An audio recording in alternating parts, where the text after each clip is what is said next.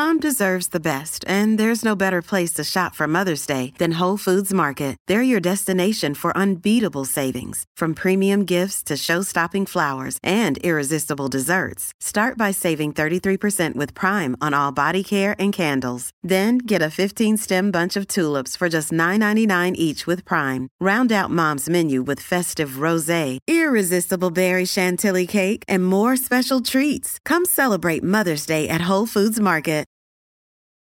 Have you ever watched an apocalyptic sci fi movie and wondered, could any of this really happen? I'm Carrie Bechet, and on Hypothetical, we explore what if questions two ways through speculative science fiction and through insight from the world's most brilliant scientists. And spoiler alert, your favorite sci fi movies aren't nearly as far fetched as you may think. Time travel with me into our possible futures on Hypothetical. New episodes every Tuesday available on all podcast apps. That's Hypothetical, H Y P E R T H E T I C A L.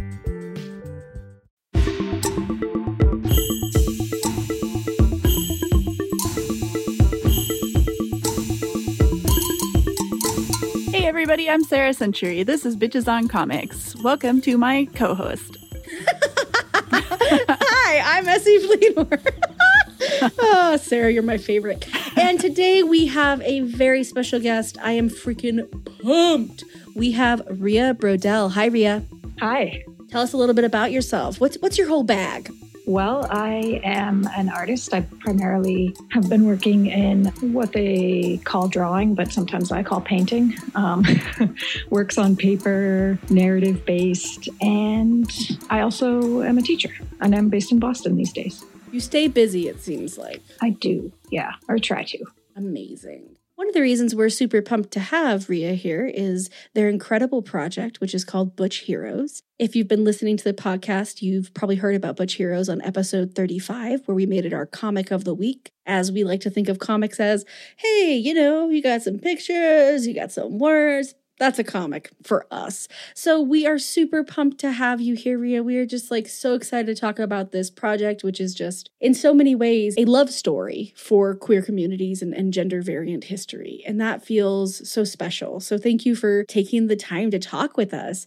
I'd love to start with just when someone asks you, when they're like, Ria, what is this Butch Heroes? Like, what do you tell them? How do you describe the project?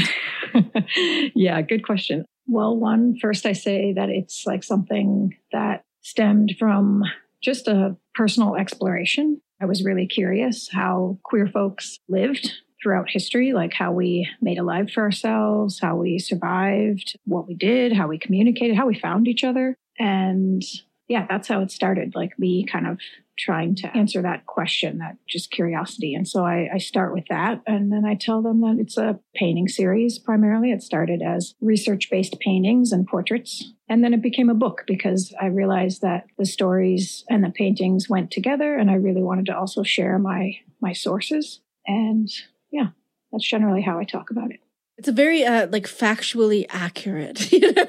Like it's it feels very like let me hit you with the highlights. For me it's like i said like a love story and it, it is so emotionally potent. Mm. like every single story that you have researched and crafted the way that you have is just I guess the way I think of it is is it's like another hole in the facade of queerness being new, right? Like we're told right. all the time that like there's only two genders and you know yeah. people were straight throughout history and we're like yep. uh I yeah. know that's not true. Exactly. And now it's like I have a book of evidence, you know? Yeah. Totally. And that was really, really important to me, that aspect of like to show the facts, like to show, like, hey, this is i wanted to find as many people as i could. I wanted to outline all of my sources so i could say like this is the truth. We have always been here. We're not like you know unnatural in any way. We're not a 21st century invention. We've been here. And if anything history was way more diverse than we know the whole design of the book is just gorgeous, but I really appreciated the cover and the way that when you open it, it feels like it's going to be a treasure trove, kind of. and of course, that is what it is. But I kind of was just wondering how did the packaging of this book come together because it has such a unique look to it that I just thought was yeah. interesting and was wondering what involvement you had in that. Yeah, definitely. The MIT Press version is kind of how I wanted it to be from the beginning. Like I knew early on in the painting series that I wanted it to be a book. And because the paintings were based off of Catholic holy cards, I wanted that book to kind of look religious as well. So I immediately thought of like, you know, when you're in a Catholic church, in the pew in front of you, usually there's a missal, which is like usually a brown or a red or a black leather book with a ribbon or multiple ribbons. And in it, like it's the hymns and some prayers and things like that. And I wanted the style of the book to kind of mimic that, to go with that kind of Catholic vibe. But when I made the first version of the book, I self published it and that was way out of my price range. So, right. um, so I I did my best. Like it was um, still you know referencing the Catholic Church, but then when I handed that copy to MIT Press and I told them what I envisioned, it's what they came back to me with, and yeah, they surprised me with that. That's so interesting. I had no idea that you had self published initially. Mm-hmm. Yeah. What's your relationship with self publishing? Have you done like a lot of that or? No, this was the first time I had done I knew I wanted it to be a book. So I asked a lot of my mostly photographer friends because they are more familiar with making books of their work. And it was just so daunting. I was like, okay, well, I had no idea how to find a publisher uh, right. or get an agent or any of that kind of thing. And so um, I just started researching self publishing houses and, and I found one in Berkeley, California called Edition One. And I chose them mostly because, well, they had a price calculator right on their website, which was really handy. right. and they let me do a really small edition and I could really customize it to be how I wanted it. So that's awesome. Yeah. So I just got finished rereading the article that Essie did through SYFY. I was curious because there's some conversation about obviously the importance of religious aesthetic in the book, mm-hmm. but also as somebody who's done a bunch of research, you know, I'm kind of like a history nerd. I was kind of more curious, I guess, about how you did research for this? Like, was it something that you just were kind of casually doing, or did you always go into it being like, I'm going to make this it definitely was like targeted. First, it was pretty casual. Like first, it was like, okay, can I? What is there available to me? Like what what can I find? And and that was just like at first going to the public library and getting kind of frustrated with what the public library had in their collection in terms of queer books. It was very male centric, mm-hmm. very European, lots of stuff on Rome. Right. and um, and that is not not at all like that's the epitome of queerness. Oh yeah, totally. not at all what I wanted. But then again, like it might have it's probably improved since then because I started this in 2010. So sure, yeah. Um, there was not a lot of books that I could find on trans stuff. Non-binary wasn't in our language yet. I mean, it might have been, but it, I didn't come across it till recently. And so it was kind of rough at first, just trying to find where to look. But libraries are really helpful. And luckily in Boston, I have a lot of libraries around me. So, right. And then from there, like as I would find names of people, then that would direct me to different places. So, like newspaper archives and other databases and, and things like that, or other types of collections. So, it just depends on the on the painting itself and the direction I need to go. Right. I definitely have spent a lot of time because I think that that's something that people don't always intrinsically understand when you talk about queer history is you're mm-hmm. just like I have to go to archives. Mm-hmm. like I have to travel, you know. It's like I'll hear that there's a queer run zine library in Milwaukee and be like I got to go check that out, you know, I've got to yeah. go see that library. And the things that you see in that library you don't see anywhere else. It's not universally tracked. So I think that that's part of why I was so compelled by Butch Heroes. It's so nice because it's like the missing pieces of a puzzle, right? Mm-hmm. Just kind of all filling in. Mm-hmm. So I think that there was there's something really intriguing to me about that process, I guess. Yeah, and I have to say that like I'm thankful to all of the researchers that did this work before me too because without their help, like without archivists, without people like, you know, digitizing things, who knows like what I could find uh, would have been even more limited. So I can't imagine had I done this project like before the internet, it would, I'd still, it's impossible. yeah, 100%. Yeah. What was the moment that made this move from an idea to a project? Yeah, good question. I'm trying to remember. I mean, I'm actually thinking about that moment a lot these days because it is like it's been 10 years working on this project. So I've been in it for so long that I kind of forget what it's like to be in a stage where you're sort of navigating like a new project. But I remember mm-hmm. finishing up or feeling like I was finishing up the previous project, which was a project called The Handsome and the Holy. And it was similar. It was not super text heavy. It, it was kind of painting vignettes on paper, like a lot of self portraiture. And I was finishing that up. And that's what kind of spurred the question of, you know, how did we survive in history? How would I have survived? I had done a piece looking to myself like in the future, like as kind of a joke. And then I was like, oh yeah, well, what about the past? Like, what if I was born into a different century? And and I was just kind of ruminating on that. And I started to kind of do the research, but then I wasn't sure what form it would take. And I have a lot of kind of awkward drawings from that time where it's kind of not like Butch Heroes is in there, but it's not quite in there. Like there's mm. one where I'm like hanging out with Catalina de or Antonio, and we are like wearing similar clothing, like kind of conquistador garb, and we're having a sword fight. Or there's another drawing I made where we're sitting on a bench in a park and we're exchanging. You remember those like best friend necklaces where the heart would break yes. in half? Yeah, totally. So it was like these awkward pieces before Butch Heroes where I was trying to figure out like, what is it going to look like, you know? Oh my gosh, I hope those drawings if like if the next volume comes together, I hope you'll put them in back matter. I would like die to see those. That sounds adorable. Um, when I look at this project, so much of what I see is it's both an act of telling history, but it's also an act of creation, right? Mm. To mm-hmm. create mm-hmm. ourselves through the stories we tell each other. Yeah. And so to to see that you like literally inserted yourself into these historical moments, like that's so cute. I yeah. love it. Yeah, I've been thinking about that a little bit more. Like I'd forgotten about those early drawings and I was like thinking about the next direction of this. Like, what if I continued on that theme? You know, like maybe I'm like painting with Rosa Bonheur or something in the park or I don't know. But oh, I love it. Well, I'm excited to see what that I don't know becomes. I feel like that's such a part of my creative process totally. where I'm like, I'm in the I don't know phase. So. I'm just brainstorming and doing things and hating them and loving them and feeling very confused. exactly. Yeah. It's so it's so weird in that phase, but simultaneously kind of fun. I guess I have to remember or maybe take my own advice sometimes. Like I talk to my students, like when they're trying to figure out their ideas and what to do. And I'm like, well, what are you most excited about? You know, like you should do what you're most excited about. I love that. Yeah. I write novels and I, I was in a class where I was just like, I was not sure, you know, I was like at a, at a place with my novel where I hated it. I'd been working on it so long. And I asked the teacher, I was like, how do you know when to give up? And it's similar advice. Uh, she said, you know, when you're bored with it. Yeah. Like if you're bored with the story, none of your readers are going to be into it, no matter how long you've been on it. So, oh, yeah.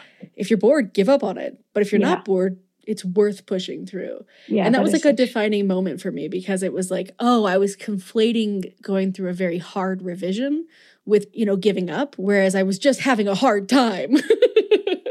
right. Yeah. And it's like, I don't know where I'm at with Butch Heroes. Like it's been 10 years. I've made a lot of paintings since the book came out. So I would like to have another volume to show those paintings as well. But listening to myself, how to know like when to move on or like, and also it's been such a big part of my life for so long, like kind of feeling guilty about even thinking about moving on, you know?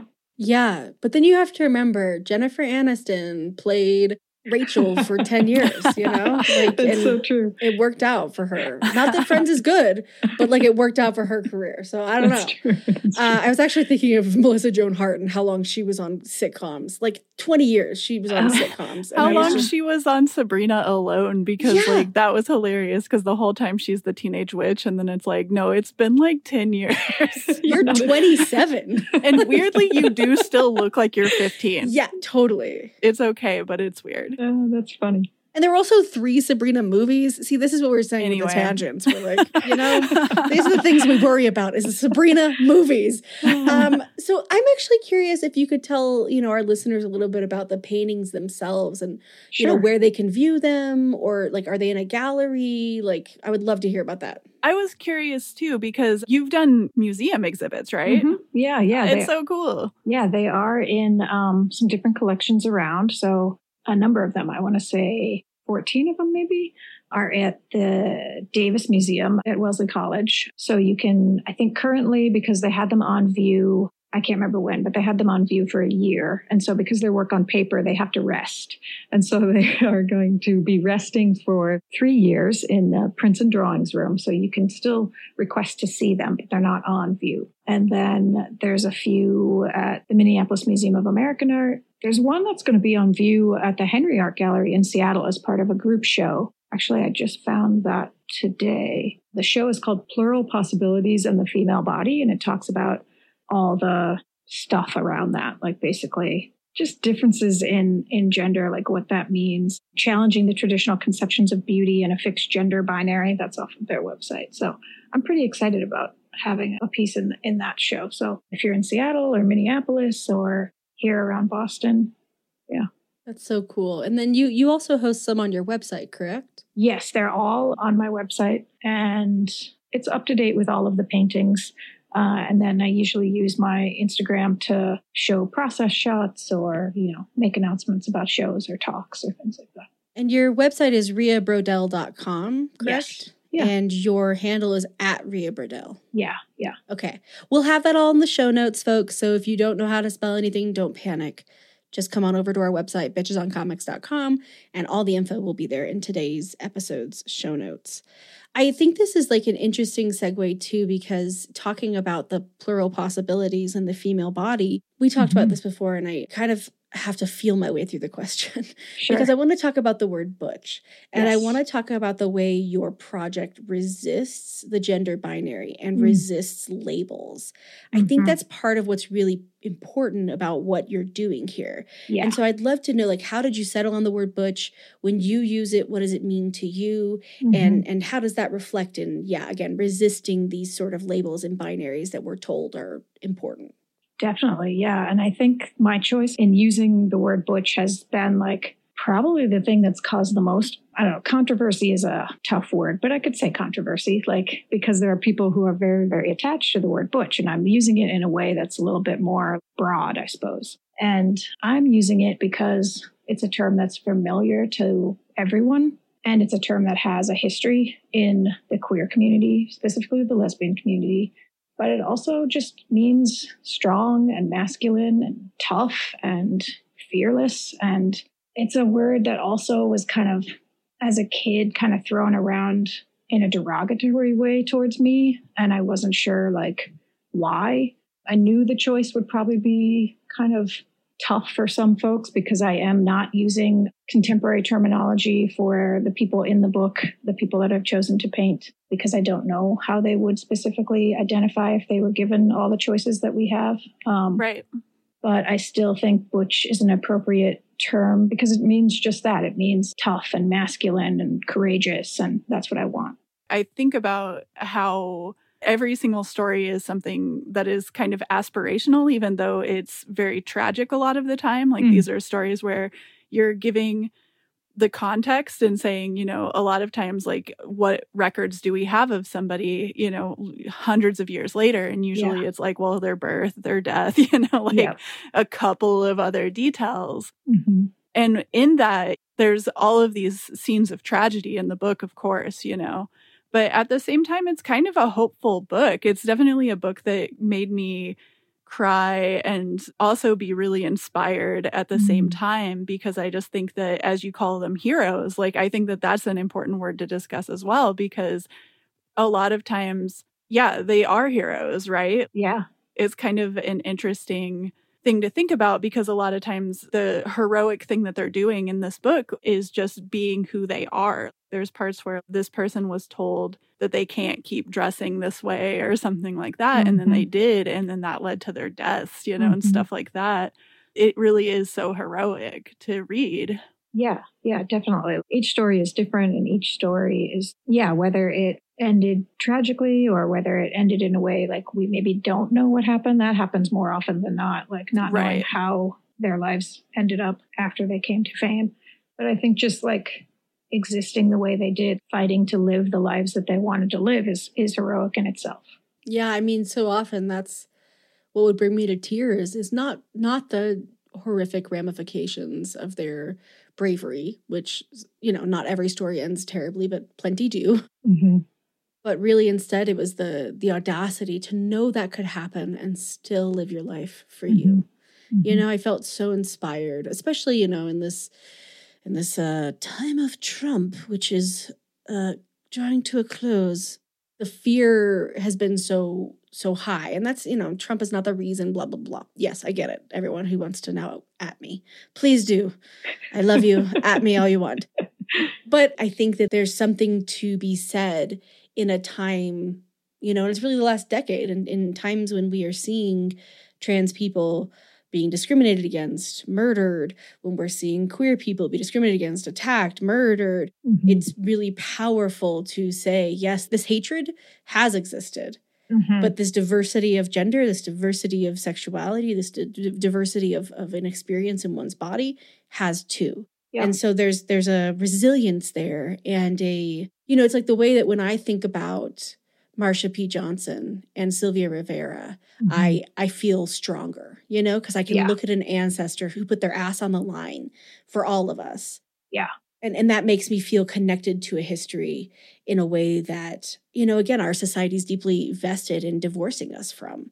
So I, I think that it's important, like Sarah said, the word heroes is so important because we have to be able to see what being a hero means in these specific contexts and yeah. to take courage to be like heroic in our own ways right like to not put myself away uh, yeah you know yeah sometimes for safety i do here and there whatever everyone's got to make their choices but it feels totally. it feels incredible to know god damn it i'm not alone and i've never been alone. yeah, never exactly like that's what i think like i didn't expect this project to do for me like i just started it because I was curious and I wanted to, you know, I'm an artist and it was a project I thought of and didn't really think past that. But what happened was it ended up giving me a lot more confidence to be in the in the body I have, a lot more confidence to like identify however I want. Mm. And to just know that, like, yeah, that we have ancestors, we have a history, and to know, like, if they can do this, I can do this too. We can all live our lives. I love it. I wanted to talk a little bit about the idea of like the Catholic holy cards. Mm-hmm. And then for you, what is the religious or spiritual aspect, or is there one for you? I'm not Catholic anymore. And I don't know, I have a complicated relationship with it. It currently, like I would say, has been making me very angry, probably because of the election and a lot of my Catholic relatives, like being Trump supporters only because they're pro life, makes no sense to me. And so my relationship with Catholicism in this moment is very tense. Whereas in the past, even though I haven't been Catholic since I was probably 17 or 18, it was a relationship of sort of nostalgia and still some comfort and still some like, I almost said admiration. I don't think admiration is the right word, but just like a little bit of respect still. And now I'm like, no, it's part of my history and I still love the iconography and I and I love the stories, but it makes me sad now. I don't really think of myself as a spiritual person anymore. Yeah, I don't know. And that's that's also something that I like am kind of grappling with. That can be a reclamation in and of itself though, right? Like using this imagery that's so important to you mm-hmm. is you know, kind of like a nice way to be able to turn it around a little bit, right? Yeah. Yeah, exactly. Like I still love the imagery. I love the saints and I love the like man, like St. Francis is still one of my like all-time favorite peeps, but like I don't know, like Catholicism itself, the dogma and the hierarchy and all of the baggage is just very problematic and yeah. Yeah, I think a lot about how I don't see a reconciliation path for me in Christianity, and it's mm-hmm. not important to me in any mm-hmm. ways. I have like a Catholic side and like a Protestant side of my family, mm-hmm. and so you know it's just like twice the baggage. Delightful, um, but yeah, I wanted to ask because also when I look at the paintings, I've recently started getting into tarot, and Sarah's like, "You can't talk about tarot in every episode," and actually she's fine with it. Uh, she's like, "Oh, what part? Can this just be a tarot podcast? I'm into it."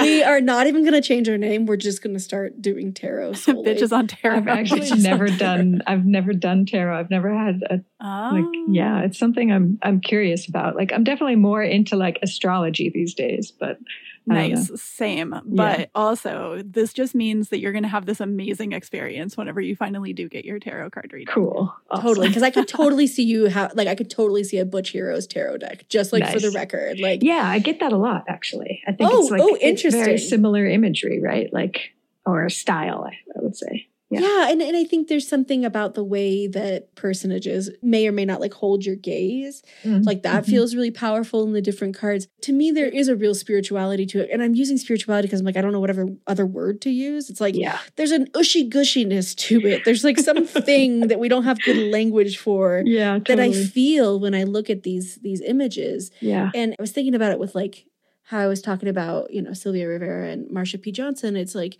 I do think that's something that Catholic people have is like a mm. very mm. clear connection to where their religion comes from. Mm-hmm. Is it a like sanitized version that has like mm. some real political influence? Absolutely. Yeah. yeah. However, there is the gift of like I, I come from this experience. And yeah. you know, I'm even thinking about black spirituality and how different hymns tell these stories mm-hmm. of how black Americans survived enslavement. Yeah. And I think that Butch Heroes gives us a chance of having a sort of, yes, cognitive, intellectual connection with that, but mm-hmm. also this emotional one that feels like it's not just my feelings, even though it is yeah. my feelings, but also like my resonance of like where I'm supposed to be in the world, why right. I'm supposed to be here, things right, that I right. see people get from religion totally. and I don't get from that experience. Some of that I, I, do get here and I get it from books. You know, I'm like, books are my religion for sure. So it yeah. makes sense in a, in a way. But yeah, and that's a good point. Like, I think about that a lot. Like, what did I get from that experience? Like, Catholicism for me was a connection mostly to those stories and to my family, like mostly my grandma and my aunts, because they were the ones that told me the stories of the saints. And, and I, I miss that part of it. I guess that would be the spiritual aspect. Like I remember as a kid, just knowing that, like, you know, my grandma would tell me to pray to such and such a saint for this, such and such a thing. And just, just have that comfort to be able to like really believe in that and be like, mm-hmm. I'm going to be okay because I can pray to St. Jude or whatever.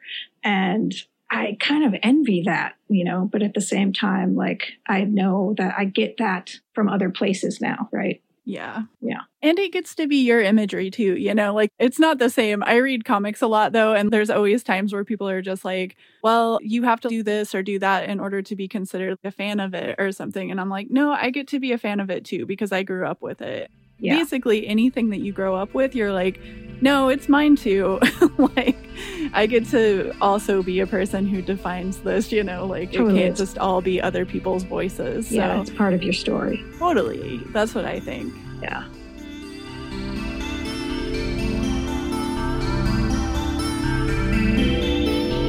Hey, listeners, if you don't already, you can join us over on Patreon. We do all kinds of bonus content, bonus episodes where we review our favorite TV and films, sometimes just like random things that we're like, hey, want to review this weird thing that's on DC Universe? I think I do. And it is a delight. We also have reading lists that are drawn from our episodes every month that tell you where you can learn more about the shows and the comics that we name drop quickly as we go through a very intense list of things, because that's who we are. And we want you to join us. You can join us at any level as little as $2 a month, as much as, hey, you name it. And we will give you this content, share it with you, and you can be even more of a support to a podcast we know you love because you listen to us right now.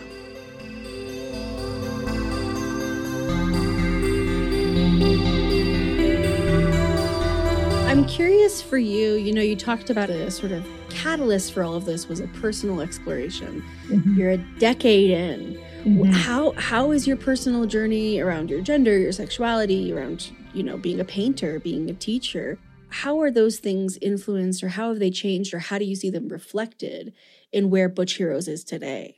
Mm. Yeah, that's a tough question. Wow, I don't even know where to start. Uh, I think it's because of the place I'm at right now with Butch Heroes. I'm in a place where I didn't anticipate being, and I think it has a lot to do with COVID. And I think it has a lot to do with where we are right now in our society, like just amplified injustices and the election. And um, I've been questioning a lot whether the project needs to shift, whether I've, I don't know, I'm, I'm usually pretty hard at work right away. Like after I finish one painting, I'm right to the next one, right? And I finished one I don't remember when, but it's been tough to get back into it. It's very hard to focus and to concentrate. And I'm never, I'm usually not that person. So I'm in a point where I'm like, okay, like what does it look like now? I'm trying to listen to myself basically, like to listen to like what it has taught me and where it needs to go. And I don't I don't know, like I'm starting to also think about I set out very, very specific criteria when I started the project because I wanted to keep it very, very personal.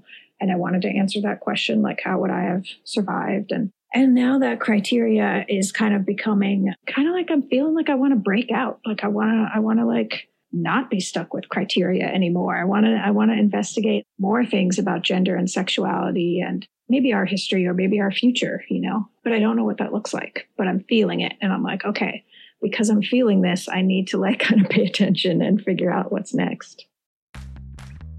You can shop from anywhere doing pretty much anything. You might shop while working, eating, or even listening to this podcast. And however you shop, we all know and love the thrill of the hunt. But do you also know how to get the thrill of the best deals? Because Rakuten shoppers do. With Rakuten, they get the deals they love with the most savings and cash back. And you can get it too. Start getting cash back at your favorite stores like Sephora, Nike, and even Expedia if you're looking to get some travel in. And getting cash back doesn't mean you have to miss out on sales because those can just be stacked right on top. It's easy to use and based on a simple idea. Stores pay Rakuten for sending them shoppers, and Rakuten shares the money with you as cash back through PayPal or check. Download the free Rakuten app and never miss a deal or go to Rakuten.com to start getting the most bang for your buck. That's R A K U T E N.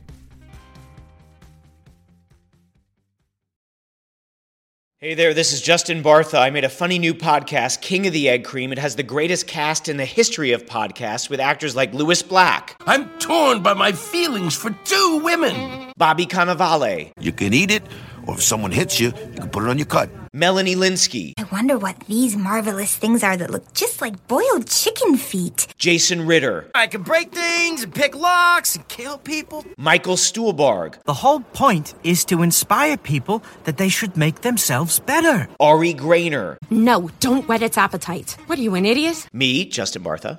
That's not just any egg cream, that's a Lemke's special. And all narrated by the hilarious Richard Kind. This is the story of Harry Dalowitz and how he rose from nothing to become New York's King of the Egg Cream. So if you like funny true stories, come listen to King of the Egg Cream, available wherever you get your podcasts. Does this fit with your your horoscope right now? Is this what like the stars are telling you? My horoscope? Oh man, yeah. I'm like always reading my horoscope. Yeah. I always make Sarah tell me what my horoscope is. She's like, I've pieced like, it together. strictly read Chani Nicholas right now, but there was one that I really like. It was just like, okay, holy crap! It struck me in the heart. You know, I feel like it was the one around um, the full moon or something. I can't remember, but yeah, there's like lots of changes, right? Yeah, it is a time of change. My tarot cards keep being like, bitch. Shit's changing. And I'm like, I'm aware. Like, how is that helpful? And it's like, I don't know. It's on you. I know. Maybe I need to get my tarot read or something. Might be a good time. Might be a good time. oh, man. Do you have like an inkling of what any of the lessons you've learned are? Or is that still like forming for you? Oh, I've definitely learned a lot about our history and the multitudes of ways that gender and sexuality were expressed through time by different cultures. Like that is huge. I've learned a lot of kind of fun things that I might, I kind of want to do something with, like weird euphemisms and terminology for like, you know, lifeless instruments, let's just say. Hell um, yes. I love it. so, um, that's a yeah. tarot deck I'd read. Tell you that. just lifeless instruments. yeah, artificial organs. There's a whole bunch of them. Uh, oh my gosh, I love it yeah, I'm still I'm still ruminating on that for sure, but I've definitely like learned a lot over the last 10 years. This is just reminding me I had a a zine that was called Lesbian Lexicon and it just was a bunch of terms, some of which you can keep, some of which I was like I'm not fond of that. Send it right totally. back. Yeah. Um but a bunch of which that I was just like, I cannot believe somebody made words for this. Oh yeah. my god yeah, man, there's uh there's a lot of them. I should have really been keeping track throughout this whole 10 years and like keeping a list, you know, but yeah, so now if I do anything with it, I'll have to go back and revisit everything. Could be fun. uh, yeah. I hope you do. I, that sounds hilarious. I was just watching the movie Friendsgiving, which is a new film um, that came out by a, a queer writer and director, and it's about like her Thanksgiving that she had a couple years ago with like a straight friend, and, and she's a lesbian. And um, at one point, the character who's kind of her takes mushrooms and sees her three very gay mothers, and it is Margaret Cho, Fortune Feimster, and Wanda Sykes. Whoa. And it is so fucking funny because they just start being like, You're gonna find your person. She might be a daddy dyke. She might be a mommy dyke. She might be a baby dyke. And then they just start naming all these terms that I was I was just like in tears. Just like and that's what it makes me remind me of. It's just like we create words to yeah. to be able to express ourselves. And it's we like do. so humans are so incredible yeah. and resilient, you know? Yeah. Words and visuals and, mm. you know, tools. And yeah, it's, it's great. I love us. We'll just find a way to do anything. if there's a sex act you can think of, we have done it. Probably. Like that, like that about us. we being like me and Sarah specifically. Can you imagine? That's a whole different podcast. It's good yeah. to do new things, right? oh, that's I can't. oh my gosh. Hmm. So we haven't really talked about your teaching at all and I've been super curious right. about that. Oh, so yeah, yeah. tell us a little bit about what you teach, you know, who your students are. I mean, not their names and their social security numbers probably, but like right. like who's and who do you enjoy working with and what is what's your I don't know, I think so often we think of teaching as something people do on the side instead of like yeah, even yeah. if it is something that isn't your primary work or is my experience of teachers is there's a mission behind it. And so like what right. is what's your mission behind that work as well? Oh yeah.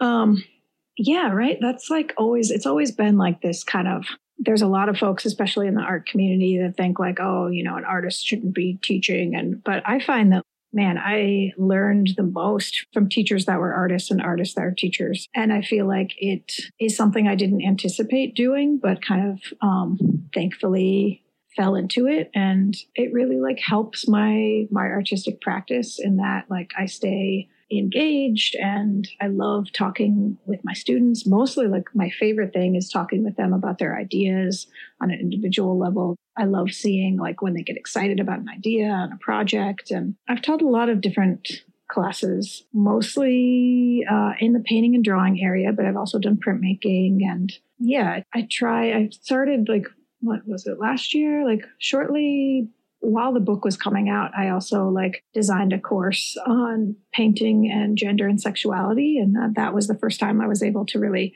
incorporate kind of my own research into um, a class that I designed. And it was great. It was like a really tough challenge, I think, particularly because at the time I went through art school, we didn't have gender and sexuality studies. We didn't have like any of those types of courses. So I sort of designed the class from my own research and my own kind of background a little bit, but it worked out pretty well and it was pretty fun to teach that class. And then I don't know, yeah, I've taught everybody from like high school students to, you know, adults. And right now I'm I'm mostly teaching college age students. So that is so cool. Also, it's really awesome that you got to put that class together. That's amazing. Yeah, it was fun. It was like at first when I was asked to like design a class, I was like, okay, okay, how do I? Like, it should be like the idea was that would be an interdisciplinary class, kind of cross listed between the the gender and sexuality studies department and the painting department. And so mm-hmm. I was like, okay, this is going to be great. And it was like it was so difficult to decide what to put in the in the class because there's just so much. There's no way it can all be covered in one semester. Mm-hmm. Yeah. What I've noticed too, I do mentorship sometimes, which is very different than teaching, but it's kind of similar sometimes. And everything I know about gender, I feel like I learned from people who were like 15 years old or something. I'm just like, wow, I never thought about that. Like all of my vocabulary had to catch up and Gen yeah. Z definitely was teaching me a thing or two, that's for sure. So oh, totally. I'm learning new stuff from my students constantly. It's yeah. Yeah that's nature of the beast i hope yeah because that's kind of like that's the the good part of being a teacher like we always as a society kind of focus on things that are you know obviously logistically a problem teachers not getting paid enough and all of the responsibility that teachers take but then it's like every teacher who I've ever met is just like always can tell me what they truly love about their job too. Mm. So Mm-hmm. Yeah. For me, whenever I get to teach, it's always such a beautiful reminder too of the basics. Like I have to Mhm. really think about like what makes you cry when you read a story, right? And it's like, oh, it's Right. this thing we call theme, or it's like the veracity of it all. And you have Yeah, to like yeah, kind of like- like make that make sense to someone else. Yeah. How do you break it down, right? How do you break down these concepts that are just like, I don't know. Sometimes they're like so, like I forget. Like the beginning of this semester, I was teaching two sections of beginning painting on Zoom, which is quite an Oh, adventure. wild. but I like uh, maybe the third class in, one of them was like, Professor, can you tell us how to clean our brushes? And I was like, oh crap. like, sorry. I totally forgot how to because it's just so like it didn't even occur to me. Oh, I love that. You know, I took a, a couple different like gender and sexuality courses in, in different institutions and times in my education. And I was just thinking about how, you know, there really has to be one in every discipline. Like you, you Mm. just have to, because Mhm. again, the, the people who've created academia, the people who have created all the rules by which we know what learning is, Yeah. are like, you know, predominantly cishet white men with a few cishet white women Mhm. and it's going to be flawed, right? So yeah. A, a tool that is flawed has to be used to sort of like turn it back on itself and and Yeah. reflect on like okay so you've been told that when you do life drawing you draw men like this and women like this well guess Mhm. what friends like, that's not real you know and, and i remember i was in a philosophy class and we were reading a book by a female philosopher who was like very big on like talking about motherhood and like what Mm. what challenges does it present to being uh, you know a feminist. And then like right after that reading judith butler and my professor Ah. being like so what do you think now? We're all just like i don't know what to think. You've blown up my whole life. And that's like such an important experience i think as we break down the gender binary and the, Yeah. or at least the givenness of the gender binary. I don't care if people want to identify as woman or man more power to you but i Yeah. hope as we break down the binary, we can all understand that those are Mm-hmm. placeholder words. They describe something that doesn't have language. Gender is not, sexuality is not something that we can like sit around in a group and like dissect and be like, oh, yes, when everyone says they feel feminine, that means the same thing. No Mm-hmm. deviation, right? We're all on this. It's like, no. My partner has been thinking a lot about their femininity and like how they want to express it, what what it means to them. And sometimes mm-hmm. will ask me questions and I'm like, oh, I don't my my brain turns into the dial-up noise whenever I hear the word feminine. I'm like I'm like, I don't I don't know, man. I don't know what that word means. That's such a good explanation. Yeah, I like kind of shut down myself actually. So- yeah i do it with masculine too where i'm just like i don't i don't know people all the time will be like so do you think it like i'll offend non-binary people if i write feminine here and i'm like maybe i don't know i'm not offended but i genuinely don't know what you mean yeah, yeah. Yeah, because we, I don't know, like these terms are like changing all the time. They're totally arbitrary. They're so personal. Yeah. yeah I was just, as you were saying, they're changing all the time. I just flashed to Wynonna Earp because they have a character who who is, you know, Doc Holliday, but he's hmm. from the 1800s. And so he comes back and he's like, You would look so pretty in a nice feminine blue. Is like a woman he's flirting with. And then he gets into his car, which is like bright pink. And he's like, Oh, pink, so masculine. And it's just like really cute and like tongue in cheek because it's like, Yeah, these things that we think of as given are so recently determined, you know? yeah, exactly. Like, oh, So interesting. yeah, they don't have to be that way. I'm just cracking up because I met this guy one time who wouldn't wear a pink shirt. He just wouldn't do it. It was like the only shirt. And he was just like, no thanks. I'll just wear this dirty shirt instead. And it was like, why? it's Yeah. just like, that's hilarious. It's genuinely hilarious. Yep. like, Yeah. you just decided that, that if you wear that color, it's just a color, then it's going to Mhm. determine something about you as a person. Mhm. just ugh. Yeah. And I think for me, like, I don't know, this is going to sound like super, of course. It dawned on me like recently that because of the way I dress, I too will be like uncomfortable wearing a pink shirt. And it's not because I love, I actually love the color pink and it'd be cool to Mhm. wear more pink. But it's, I realize that it's like, I could be okay with it. But what I'm not okay with is how people perceive me. Yeah, Right. And that's what, like, I don't know, it hit me and I was just like, oh, right. That's the big problem is like people's perception of me and like perceiving me as one gender over another. It's like that's the hang up. And so, like, how do I, how do I get past that? Sure. Oh, if you figure it out, will you please let me know? Just let us know. what I'm grateful for is I do feel like there's more conversation around what it means to be non-binary than ever before. And and I Mhm. think it's it's you know, it feels good when someone's like, you don't have to look androgynous to be non-binary. And I'm like, yes, thank you. But I Mhm. think there's also a layer there that to me is much more specific and has been a big part of my journey, which is like if if your definition of non-binary requires the the repression of everything that is feminine, you you- Yeah. you fucked up. Like you Mhm. missed the mark, friends. Like non-binary is not like light masculine, just like non-binary Yeah. is not light feminine. Non-binary is also like a term that sort of describes a collection of gender identities, right? Like there are people who are agender who for them any kind of gendering is not appropriate. It's like I'm so happy for my agender friends that they figured it out.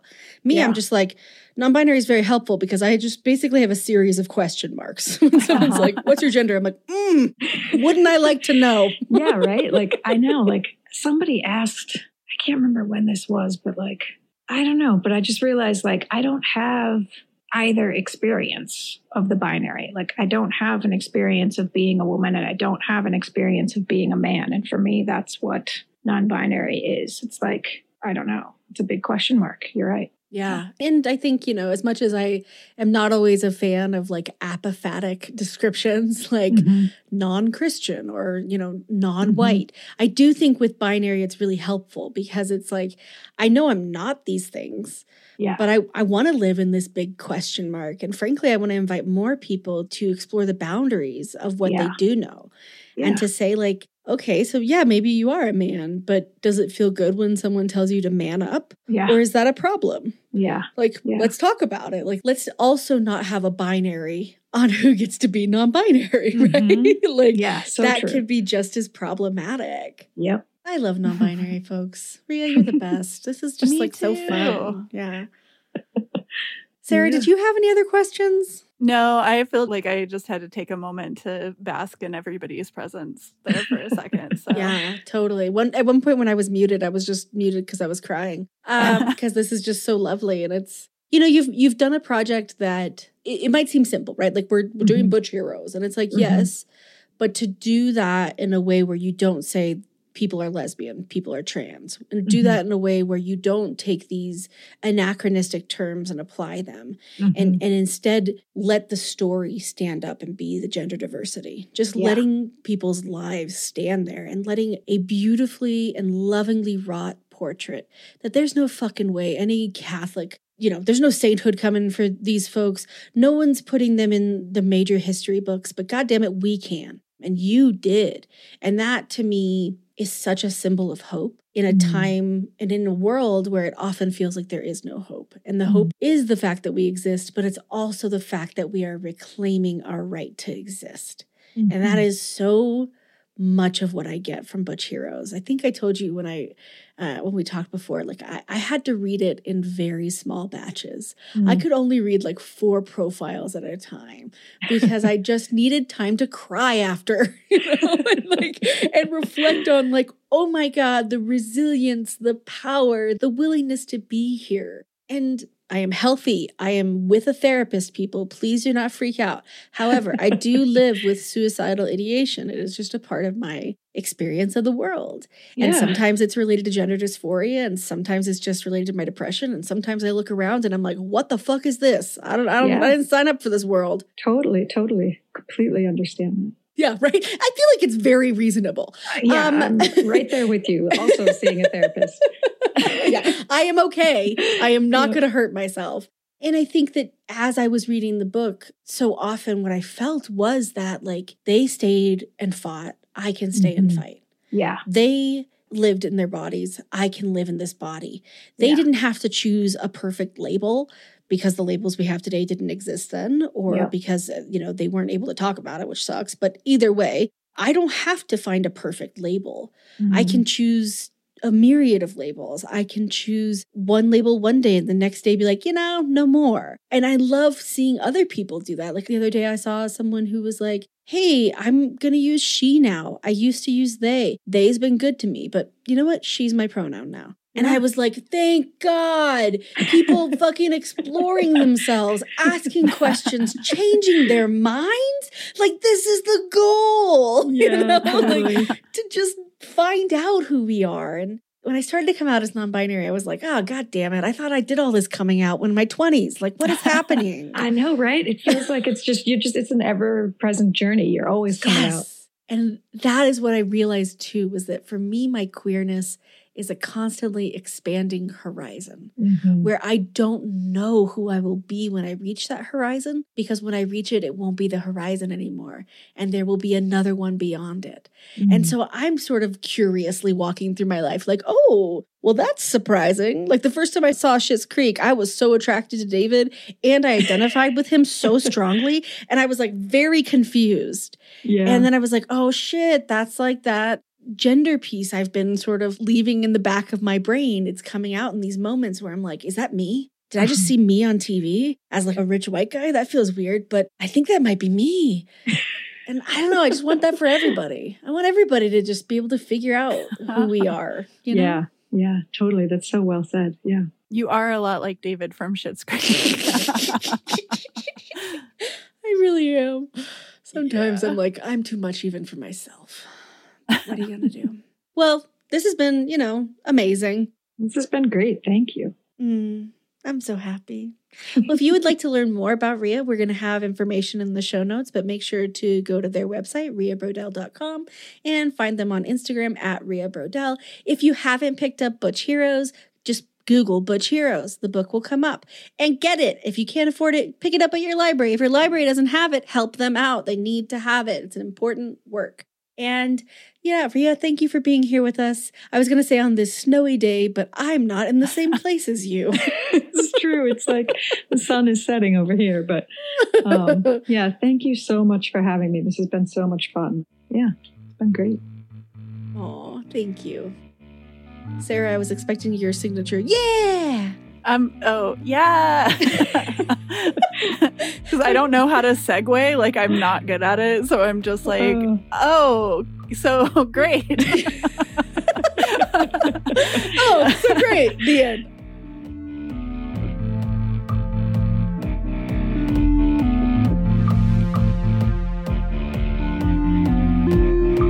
We're a podcast that is all about making comic books more accessible to LGBTQ folks and women. So if you have a question about anything related to comics, comic adaptations, pop culture in general, conventions, cosplay, you name it, that's what we're here for. You can send us your questions at bitchesoncomics at gmail.com. Unfortunately, Gmail does not like the word bitch. They're pretty judgy about it. So we can't have it spelled out. It is B dot T C H E S O N C O M I C S at gmail.com. And yeah, remember, there's no I in bitch.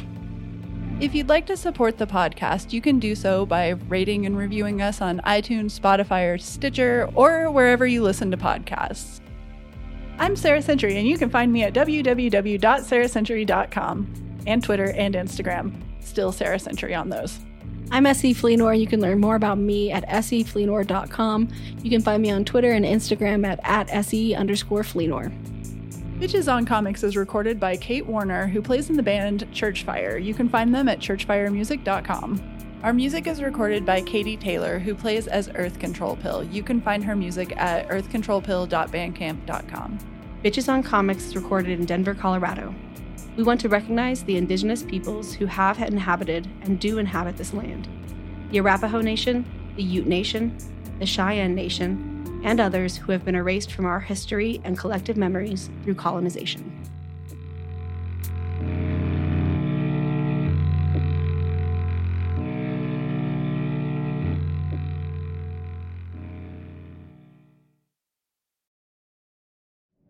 Anna Sheridan, New York Times bestselling author of supernatural horror, missing for nearly six months now. That's not possible. Is the compass broken? Or did I turn to the Given the circumstances of her disappearance, someone with a more vivid imagination might decide she'd pierced the veil, so to speak. Weak radio signal. 700 meters. Closing fast. There's no place for ghost stories and close encounters in this investigation, or any other. I need you to find me. To save yourself. Of course. What else would it be? The Sheridan Tapes, a serialized horror mystery podcast. Stream the complete series today on Realm and on all podcasting platforms.